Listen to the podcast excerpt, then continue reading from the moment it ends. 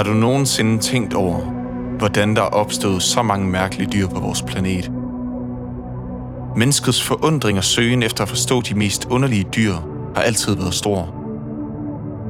Dette er en podcast om mærkværdige dyr og deres twist på tilværelsen. Findes der udødelige dyr? Har dyr en seksualitet? Er dyr dumme? Lever der dyr på toppen af det højeste bjerg? Kan vandmand se? Hvad er det mærkeligste dyr, du kender? Lad dig blive opslugt af fortællinger og diskussioner om virkelige, underlige vidundere. Med dine værter, Julie og Sandra.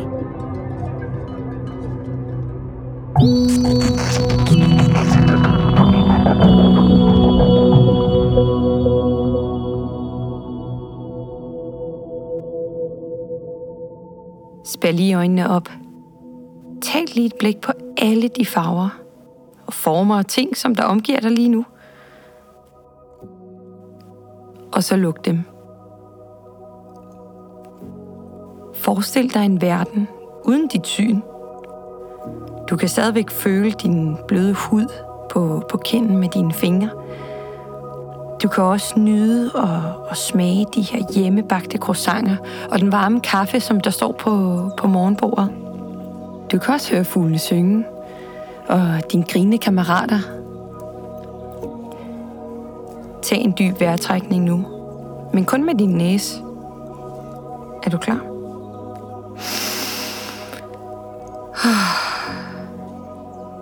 Kunne du lugte noget? Lad os prøve at slukke for alle vores sanser. 3, 2, 1. En verden uden sanser vil godt nok være kedelig, så spørgsmålet vil være, om vi overhovedet kunne eksistere, hvis det var, at vi ikke havde nogen sanser. Igennem dette afsnit vil jeg prøve at få dig til at forstå, hvad sanser egentlig er. Hvor forskelligt de bliver udnyttet af rigtig mange forskellige slags dyr. Og hvorfor sanserne overhovedet er blevet til.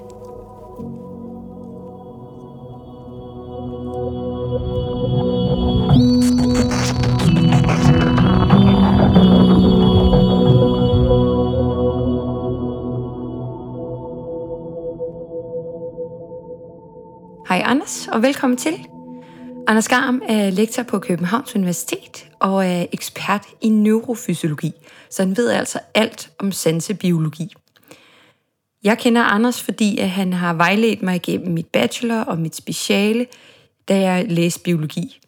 Og, øh, og det er ham, der har været med til at inspirere mig til at være så interesseret i alle de her mega underlige dyr. Ja, mit navn det er Anders Garm. Jeg er lektor inde på Biologisk Institut på Københavns Universitet, hvor jeg sidder og forsker i sammenhængen mellem dyrs adfærd og deres nervesystem. Og der er det lige præcis, at sanserne er forbindelsen mellem de to, fordi uden sanserne, så forstår du ikke den verden omkring dig, og kan styre din adfærd sådan, at du kan agere, så du passer ind i verden. Så derfor så er sanser sindssygt spændende og vigtige for alle dyr.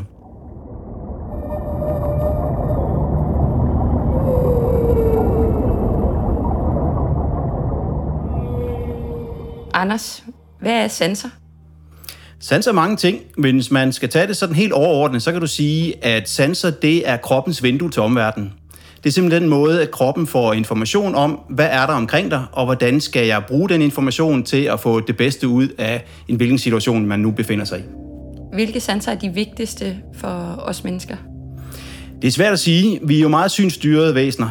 Det kender vi fra os selv, at når vi bare kigger rundt, så får vi hele tiden utrolig mængde information for øjnene. Men der ligger også en hel masse ubevidst, vi tager ind hele tiden med andre sanser. Følesansen kan vi heller ikke leve uden. Den er sindssygt vigtig for os. Vores balancesans, vi vil ikke kunne være os omkring uden balancesansen. Og det er sådan set det, der gælder for alle dyr, at man kan ikke sige decideret, at én sans er meget vigtigere end de andre. Det er jo sådan, at evolutionen har givet dyr lige præcis de sanser, de har brug for, og derfor skal man se sanserne som en helhed. Balancesansen, er det så en, en sjette sans?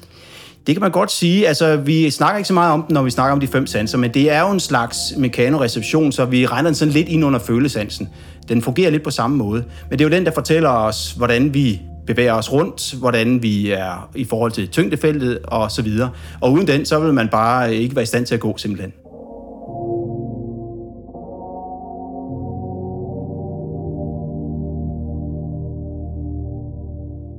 Okay, så kommer det helt store spørgsmål, Anders, fordi at, hvordan er sanserne overhovedet opstået? Ja, det er jo et super godt spørgsmål, og det er jo også øh, lidt svært at svare på direkte. Ja. Men øh, sanserne har der jo været et enormt behov for evolutionært set, fordi, som jeg lige har sagt, eller som vi snakkede om før, hvis man ikke har sanserne, så er man ikke i stand til at agere på den information, der er i omgivelserne. Så derfor er de kommet meget tidligt. Og øh, i starten har de jo været meget simple. Og det kan være bare et enkelt molekyle, man har siden i sin celle, og den molekyle af en eller anden årsag er følsom enten over for et kemisk stof, en, hvad vi kan betragte som et duftstof, eller måske en foton, altså noget lys. Og når den så kommer i kontakt med enten lys eller noget kemi, så ændrer molekylet sig, og det kan for eksempel være som et enzym. Og så har man en helt simpel sans. Man har en, en lysfoton, der rammer cellen, og så ændrer cellen sig. Og det har været sådan, det har været i starten. Meget, meget simple sanser. Og så fordi det har været en kæmpe fordel for de celler, som det har været i starten, enkelte celler, der har kunnet det, så har der været meget, meget hurtig evolution op til mere avancerede sanser. Faktisk så viser studier, at sådan noget så avanceret som vores øje, det kan evolutionært set dannes fra en lysfølsom celle til et kompleks øje på under en million år. Ej, det er vildt. Men hvorfor tror du, der er blevet behov for at have sanser, som ja, når man er i dyr? Jamen, man kan sige, at, at øh, det hænger jo sammen fuldstændigt, at hvis du ikke har sanserne, så har du ikke dyrene. Dyrene er jo kendetegnet ved at være organismer, som har adfærd. Og adfærd handler jo om at gøre ting, der er til fordel for dig selv. Du skal ud og finde noget mad, du skal finde mage, du skal kunne finde et gemmested. Og for at kunne de ting, så skal du forstå dine omgivelser. Hvis du ikke forstår omgivelserne, så kan du ikke have den adfærd. Så derfor så kan man simpelthen ikke have dyr uden sanser.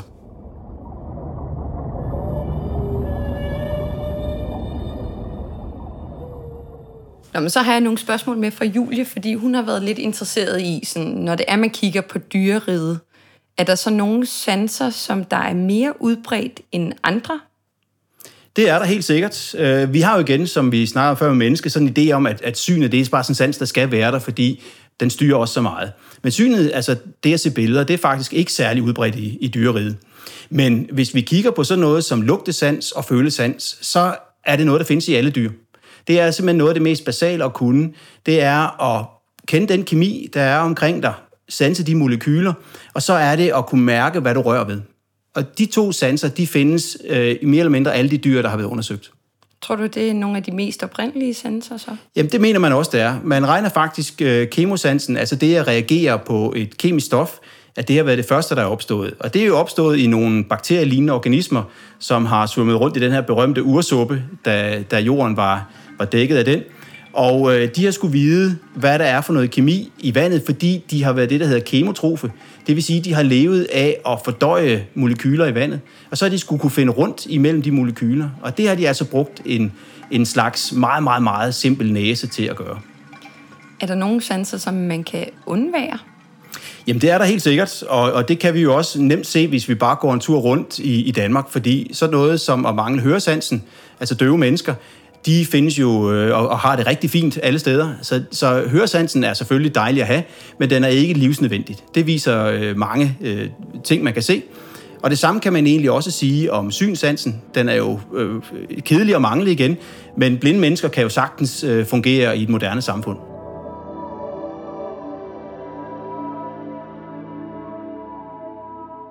Anders, du har, øh, vi har snakket lidt sammen, og du skulle tage nogle eksempler på nogle dyr med, som du synes er fede i forhold til deres sansebiologi. Og jeg kunne godt tænke mig at høre, hvad, hvad for nogle du egentlig har... Jamen, jeg har tænkt på en, en, omkring 42 forskellige dyr. Åh, 42.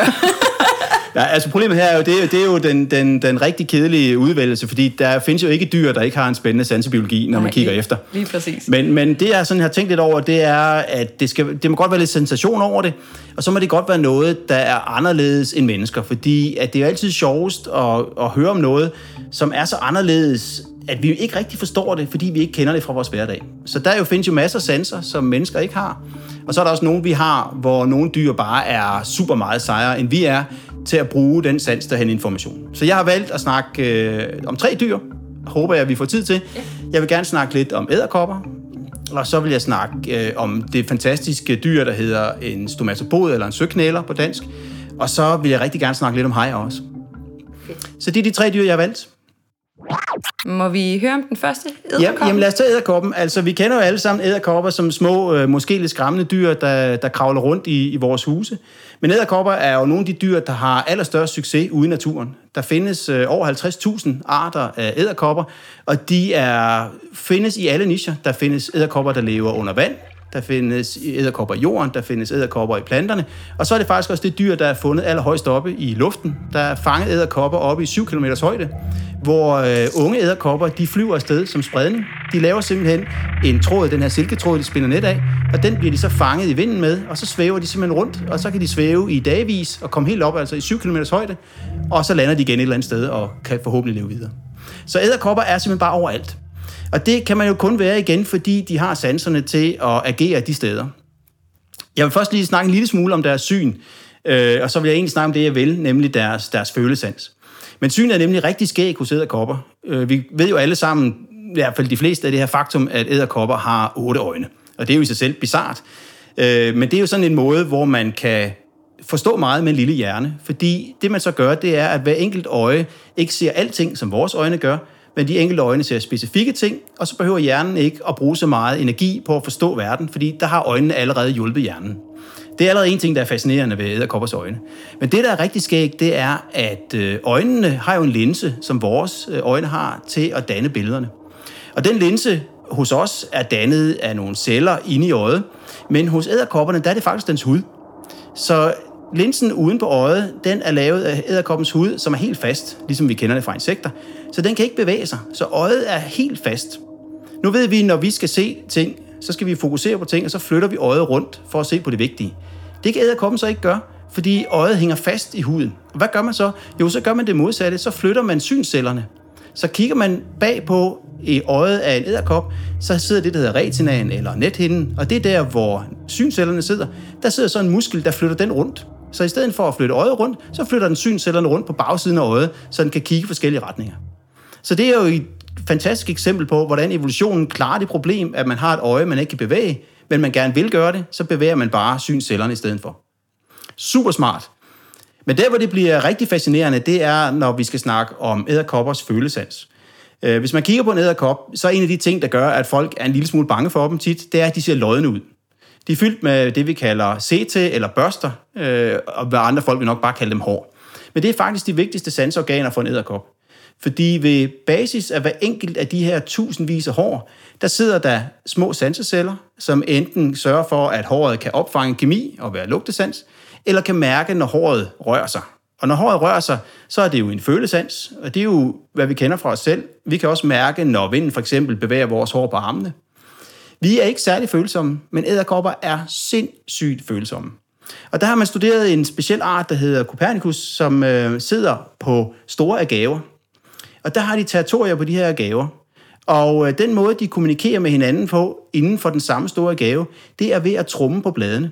Og det gør de blandt andet, når de skal tiltrække en mage, så sidder hannerne og trummer med deres ben. Og den trummen, der kommer, er ikke som vi kender en trummen, altså en lyd, der bevæger sig i luften. Det er små vibrationer, der bevæger sig gennem bladene. Og de vibrationer er mikroskopiske. Og der sidder så en hund på et blad, måske to meter væk, og mærker dem. Og der har man vist, at bare hendes sansehår på benene, de bevæger sig 2-3 nanometer. Det vil sige 2-3 milliardende del meter. Hvis energien er nok til at flytte dem så lidt, så kan hun mærke, nu sidder der altså en han og trummer. Og på den måde kan de så kommunikere med hinanden og finde hinanden på den her gave. Og det er faktisk vist sig at være, man kan måle på mange måder, men hvis man måler det som energi, så er det den mest følsomme sans, man nogensinde har set i dyreriget. Altså den sans, der kræver mindst energi, for at man får information ind i dyret. Ej, hvor er det sindssygt. Ja, det er... Det. Men så når de, øh, når de kan flyve, ligesom, eller, eller svæve med vinden med deres spind og sådan noget, bruger de så også deres følesans til ligesom der, deroppe, at mærke... Ja, det gør de mod. De, kan, de vil jo mærke vinden, når de flyver rundt deroppe, men, ja. men deroppe, der har de ikke, de er styret fuldstændig af, af vinden, så de har ikke så meget at, at gøre, så der er ikke så meget adfærd i dem, så på en eller anden måde, så lukker deres sanser nok i virkeligheden en lille smule ned.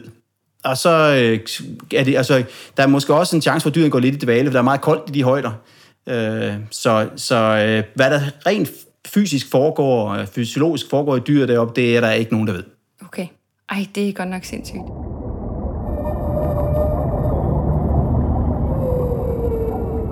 Hvis vi lige går tilbage til de her øjne. Øh, grunden til, at, at de ikke kan vende deres øjne, det er simpelthen på grund af huden.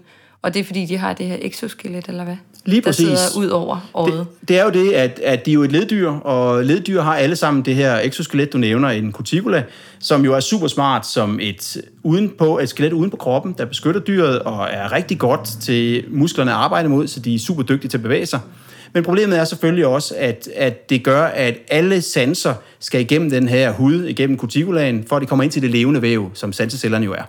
Og er de så været så smarte, at omkring øjnene, der har de brugt huden til at lave linserne. Så det er simpelthen en specialisering i den her hårde cuticula.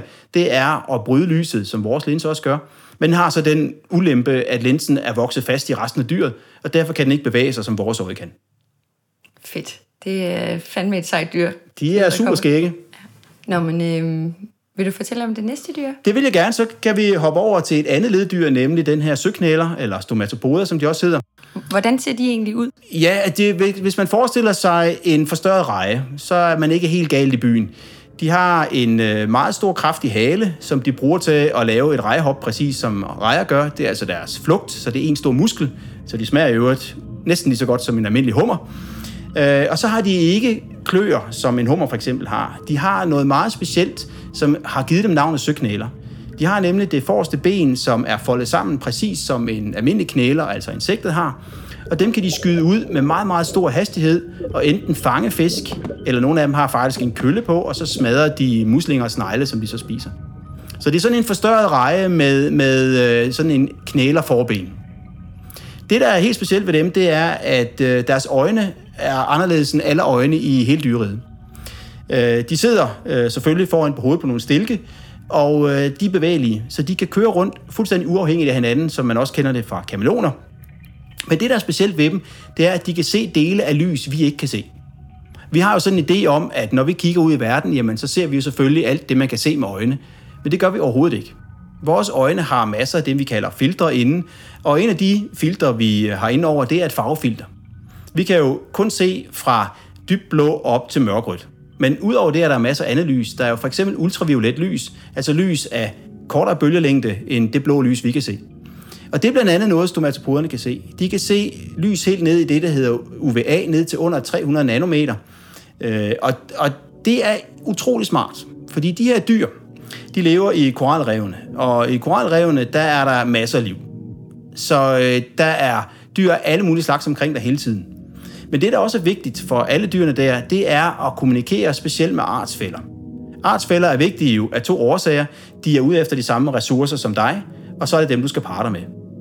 Når det handler om ressourcerne, så vil du gerne holde dem væk, fordi du vil have dine egne ting i fred. Når det gælder om at parre, så vil du gerne have, at de kommer hen til dig.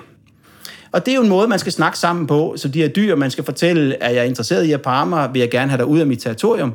Men det, der er problemet, det er, at når man skal snakke sammen, så er der nogen, der kan lytte med. Og hvis der er nogen, der lytter med, der er ude på at skade dig, det kunne fx være rovdyr, så er det ikke så heldigt. Derfor så er det super smart, hvis man har sin egen kommunikationskanal. Har man det, så kan man have meget, meget tydelige signaler, som ens artsfælder kan se, men ingen andre.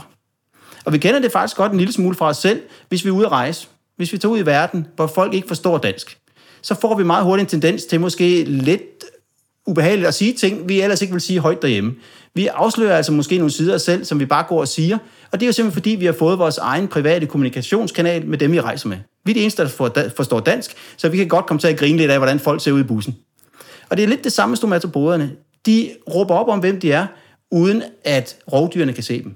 De er fyldt med farvesignaler i deres skal, og de farvesignaler, de reflekterer lys nede i det her UV-lys, som næsten ingen andre dyr kan se. Så derfor har de meget klare farver for dem selv, men ikke for andre.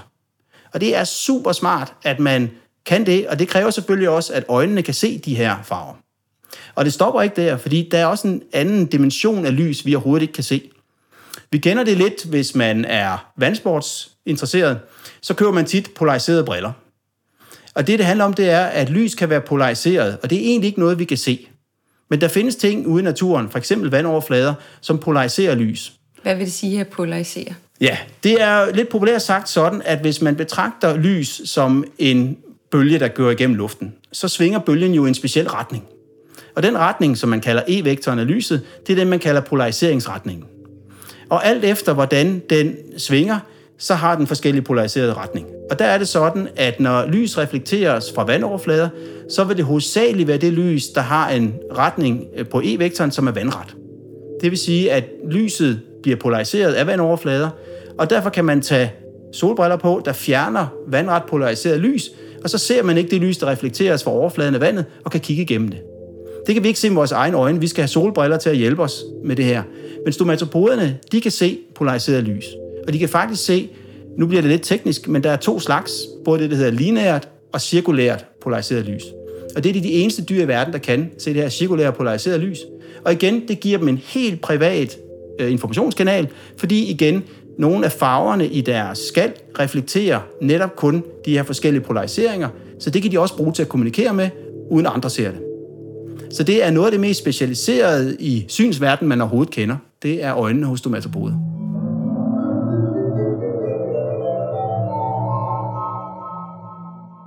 De her øh, søknæler, de kan jo se meget forskellige ud for, for vores menneskesyn i hvert fald. Nogle har mange farver, men nogle er også sådan lidt blege. Så det vil altså sige, at, at de kan se de her farver ja. på hinanden. Fuldstændig rigtigt. Og, og dem, der ser blege ud for os, det kan sagtens være noget, der bare snyder. Netop fordi, at der, hvor de har de klare farver, det kan så være i forskellige polariseringsmønstre, eller i de her UV-farver, som vi ikke ser. Så derfor så skal man bruge specielle kameraer til at undersøge, hvordan de ser ud for hinanden, og så vil dem, der ser blege ud for os, nogle gange være meget farvestrålende for en artsfælde. Hvilke farver er det, man siger, at mennesket kan se indenfor?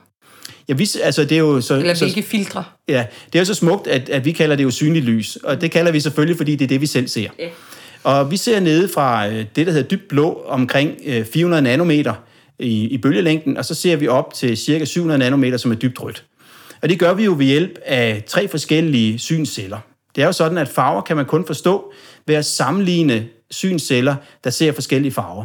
Så vi har en synscelle, der er mest følsom for blåt lys, vi har en, der er mest følsom for grønt lys, og så har vi sådan, hvad, hvad der fejlagtigt bliver kaldt en rød synscelle, altså en, der ser rødt lys. Det gør den i virkeligheden ikke. Den ser sådan grøn-gul lys. Men når man kombinerer og sammenligner den grønne med den, der er lidt oppe i det gule, så kan man altså også se rødt lys. Så vi har de tre forskellige, og ved at hjernen sammenligner de tre celler, så forstår vi de her farver fra blåt og op til rødt. Hvordan finder man ud af, at søknæleren kan se andre farver end mennesket? Jamen det kan man gøre på forskellige vis. Øh, der er overordnet set øh, to måder, man kan øh, gøre det på. Man kan gøre det adfærdsmæssigt. Man kan lave adfærdsforsøg med dem, hvor man viser de her forskellige signaler, og så se, hvad reagerer de på, og hvad reagerer de ikke på. Og det er jo klart, at det, de reagerer på, det er jo ting, de ser. Problemet er selvfølgelig med negative resultater. Hvis de ikke reagerer, så behøver det ikke nødvendigvis at være, fordi de ikke ser det. Det kan også bare være, fordi de ikke gider, eller fordi det ikke er noget, der interesserer dem. Så det man også gør, det er, at man undersøger det, der hedder synspigmenterne, altså de farvestoffer, de har inde i øjet, som absorberer lyset, når man skal se. Og der kan man se på, hvilke farver og hvilke polariseringsformer de absorberer. Og det kan man gøre øh, med fysiologiske målinger, hvor man måler på øjet, mens man stimulerer med lys. Eller man kan gøre det biokemisk og ved at gå ind og karakterisere de her pigmenter i øjet. Det lyder ret besværligt. Det er det også, det tager tid, øh, og, og der er øh, endnu en historie om stomatopoderne, er, at de faktisk har op til 16 forskellige synspigmenter, hvor vi jo kun havde tre. Så har de op til 16, og man er faktisk ikke helt øh, nået til bunds med at forstå præcist, hvorfor de har det.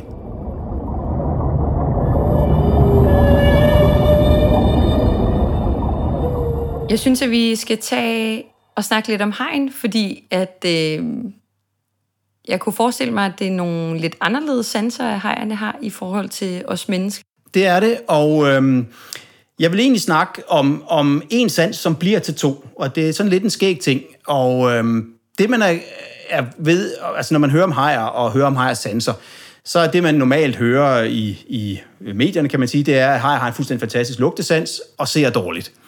Øh, det første er sådan set rigtigt. De, øh, de lugter, har en god lugtesans, øh, og, og det med synet, det varierer meget. Der er nogle af de fritlevende, af dem, der lever i de frie vandmasser, som har rigtig gode øjne, og så er der andre nataktive bundlevende hajer, som har meget dårligt syn. Men det er egentlig slet ikke det, jeg vil snakke om, fordi der, hvor hajer bliver super spændende, det er, at de har en sjette sans, som vi overhovedet ikke har, som måske også er en syvende sans. Og det ligger i nogle specielle celler i et organ, der hedder øh, de luantinske ampuller, der ligger i huden på hajen. Og det, der er meget, meget specielt, det er, at det er sanseceller, som kan mærke elektricitet. Og det kan man jo godt undre sig over, hvorfor Søren er en hej interesseret i at mærke elektrisk strøm i vandet. Er, er det noget nyt, der er kommet, fordi vi mennesker har øh, elektriske ting i vandet, som de vil undgå? Nej, det er det ikke. Det handler simpelthen om, at øh, når man kigger på en krop, en biologisk krop, det kan være en fisk, det kan være en muskling, så mange af de processer, der foregår inde i dyret, og specielt i musklerne, det er faktisk små elektriske udladninger. Og det kan have en mærke. Den kan simpelthen mærke, når en fisk den ligger helt gemt i havbunden og ligger og trækker vejret og bevæger sine gælder med muskler, så kan hajen mærke, at der ligger en muskel at arbejde, fordi der kommer små elektriske impulser, hver gang gælden bevæger sig.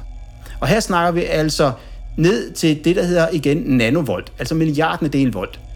Man har lavet sådan en sammenligning, som, som ikke er sådan, den er ikke sådan helt stueren, men man siger, at en hej nede i Florida, den vil kunne mærke, hvis du taber et halvanden volts batteri i vandet oppe ved Maine.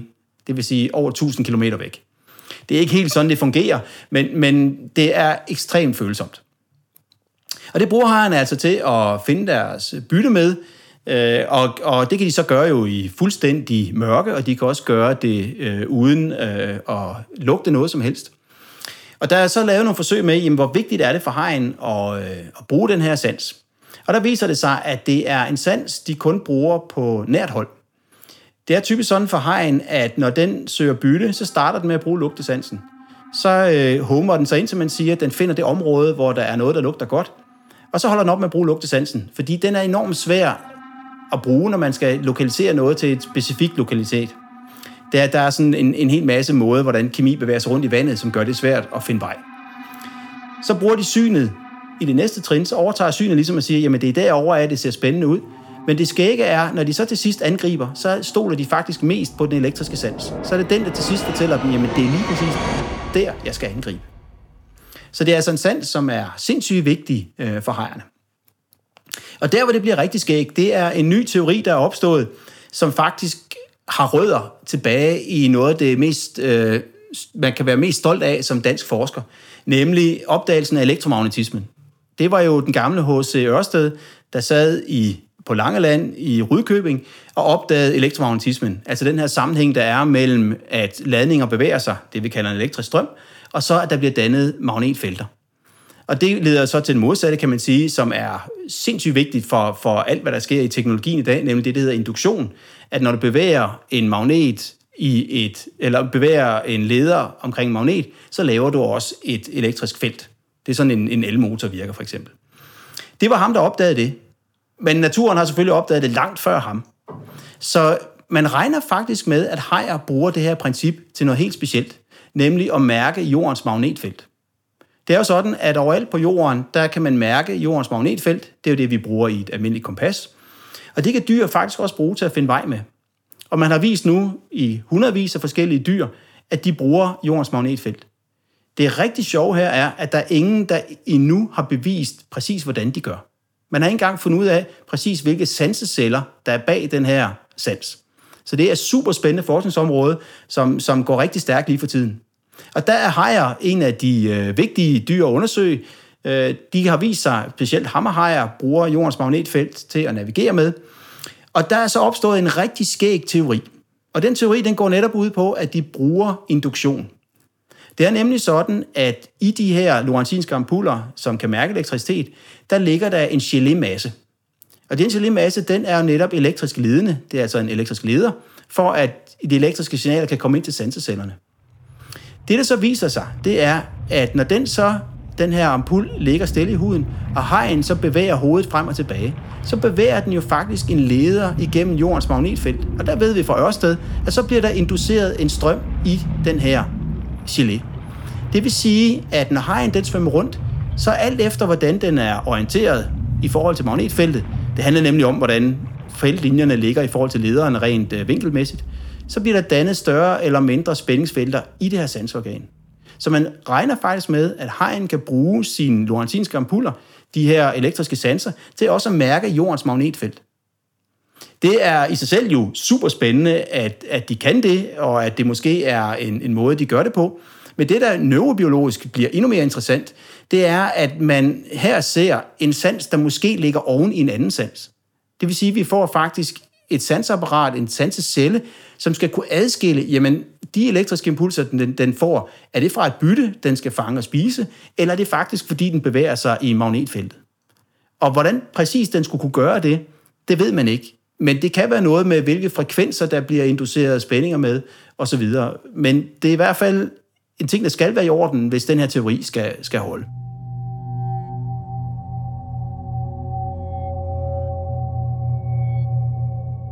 Er ret vildt, at det er en blanding af de to. Det har man måske ikke vidst. Nej, altså det er jo kommet som, øh, som en del af den her teori, at, at hvis den skal være rigtig, så skal det kunne lade sig gøre, fordi man ved, de, og det er jo vist meget tydeligt, at de bruger dem til det her elektroreception og, og mærkebytte for eksempel. Men hvis de så også skal bruge dem til at mærke magnetfeltet, så skal de altså kunne fungere til begge dele. Så når det er, at man bruger et magnetfelt, altså er det for at kunne orientere sig bedre, hvor man skal migrere hen, hvor man skal svømme hen? Eller ja. hvad, hvad vil de egentlig bruge det til? Jamen det er typisk øh, langdistance migration, altså hvis du skal finde vej over lange afstande, så kan det være enormt svært at bruge andre sanser. Og derfor så er jordens magnetfelt jo helt fantastisk, og det er jo præcis det, vi selv bruger jo, når nu har vi selvfølgelig GPS, som er lidt snyd, men hvis vi gik væk fra det, så gjorde vi det jo selv i øh, fortiden, når vi skulle på længere rejser, så var det jo et, et kompas, vi brugte til at sige, jamen i forhold til nord, hvad vej skal jeg så gå? Og den retning kan man så bare holde ret præcis. Og det er præcis det, dyrene gør. Derudover så er der jo dyr, der har specialiseret sig i det her, og, og det sker steder, man måske ikke lige forventer. Men nu er vi så lidt tilbage i øh, leddyrene igen, dem der hedder øhm, languster på dansk, eller spiny lobsters på engelsk. Øh, de lever også i troberne, og der er en art over ved, øhm, ved Florida, der hedder Panoleus argus. Og der har man vist, at den har også øh, magnetoreception, at kan mærke magnetfeltet, men ikke kun retning. Det er sådan, at på grund af det underlag, der er i jordens skorpe, så vil magnetfeltet blive forstyrret lidt af de her ting, der ligger i jordens skorpe. Så der er også fingeraftryk. Hver eneste område af jorden har sit helt specifikke magnetfelt. Og det kender de her hummer, så de kan faktisk bruge det, ikke alene til at finde retning, men faktisk også til at finde hjem, så de ved, de er det rigtige sted, hvor de gerne vil være. Er der andre dyr end hummer og hammerhajer, eller hajer, som der har den her magnetiske Ja, indtil videre er man, er man oppe på, på, ja, jeg følger ikke med sådan helt nøjagtigt, men i hvert fald flere hundrede, og måske et par tusind dyr nu, man ved, der kan gøre det her. Faktisk det mest øh, vel øh, undersøgte er havskildpadder.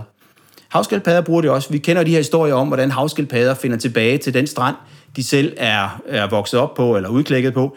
Og der bruger de blandt andet magnetsans til at finde vej tilbage til den strand. Der er også mange insekter, der gør det, viser sig. Der er fisk, der gør det. Øh, den helt almindelige bananflue, som jo er modeldyret, den har også magnetoreception. Man har ingen anelse om, hvad den bruger det til. Det er lidt skægt. Man har kunne vise, at dens adfærd forandres, når man ændrer magnetfeltet. Men i dens naturlige adfærd er der ingen tegn på, at den, den bruger det til noget. Så det er sådan lidt en skæg ting.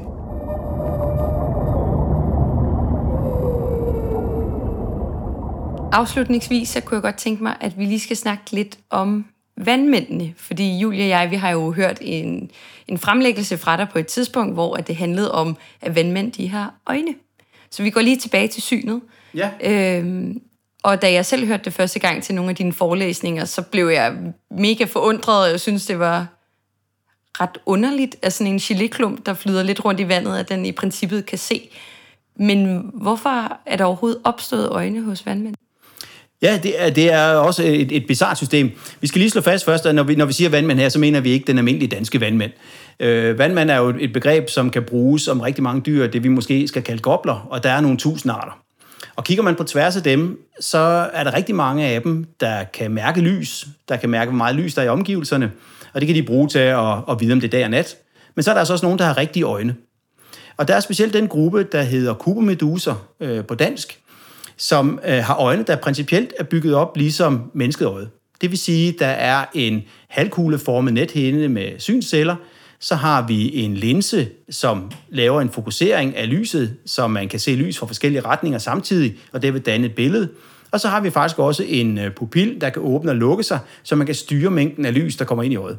Så på mange måder et øje, der strukturelt minder om et menneskeøje.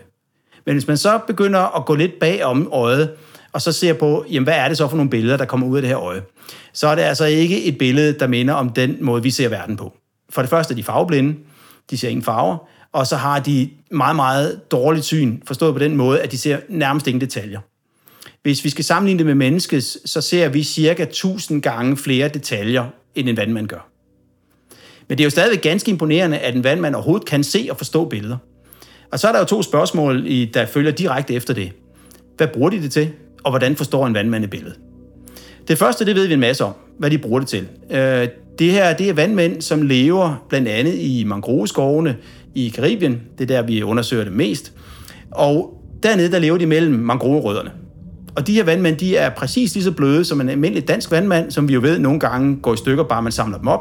De kan altså ikke tåle at støde ind i ting. Så derfor så har de en adfærd, der hedder genstandsundvigelse, og det bruger de synet. De ser simpelthen rødderne som mørke streger i vandet, og dem svømmer de udenom. Så de bruger altså synet til at undgå at svømme ind i ting, der ødelægger dem. Men det, der er rigtig skægt, det er, at de har et øje, som kigger ud af vandet. Og det kan man godt undre sig over, hvorfor vil en vandmand se op på land? Men det gør de faktisk.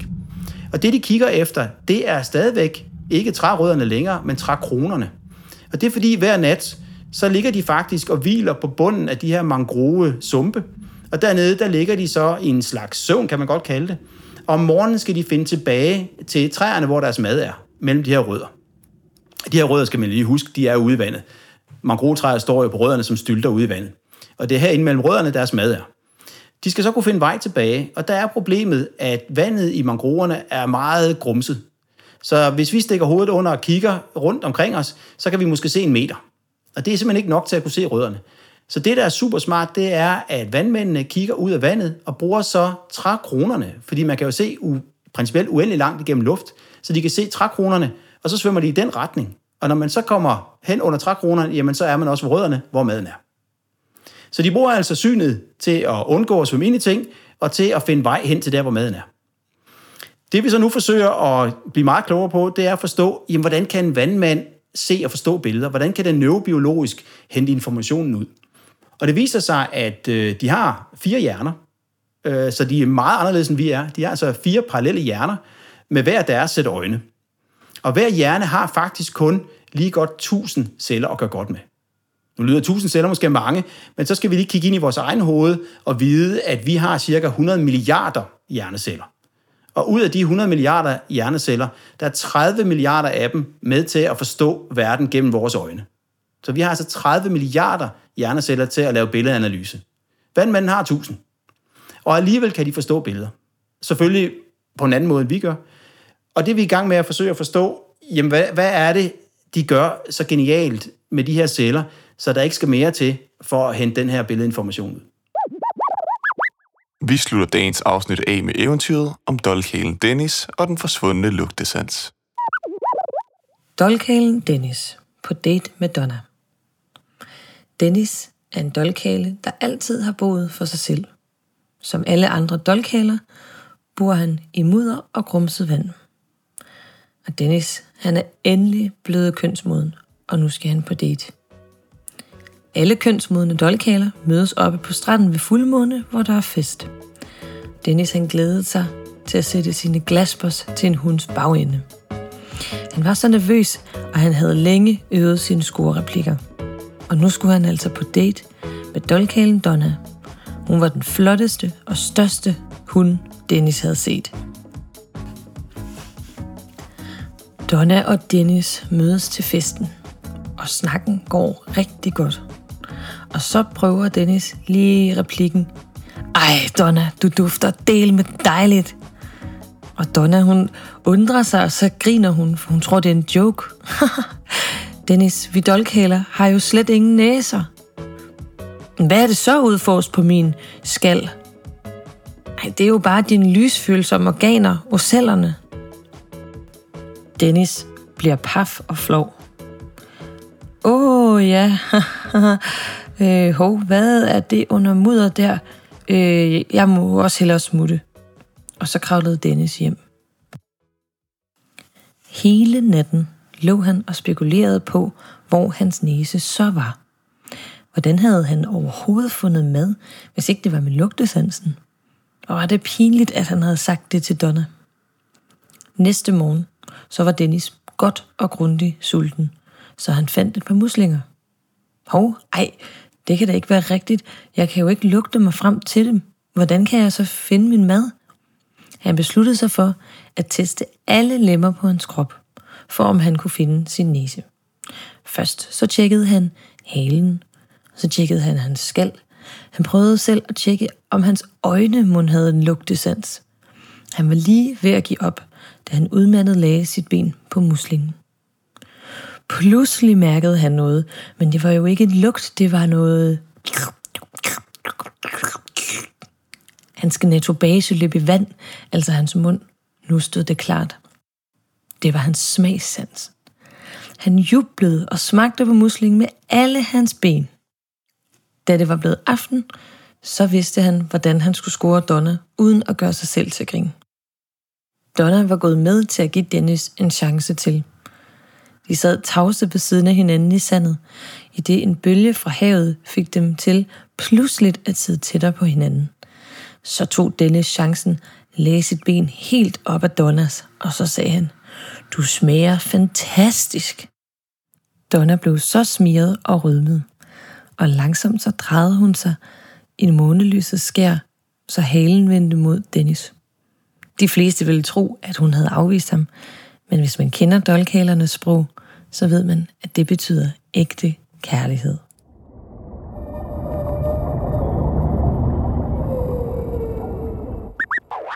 Til dagens afsnit vil vi gerne takke Johan for at lave lyd og teknik, Victor Dahl for at lave teaserens musik, og Anna Skam for det fine interview. På genhør næste gang til virkelig underlige vidunder.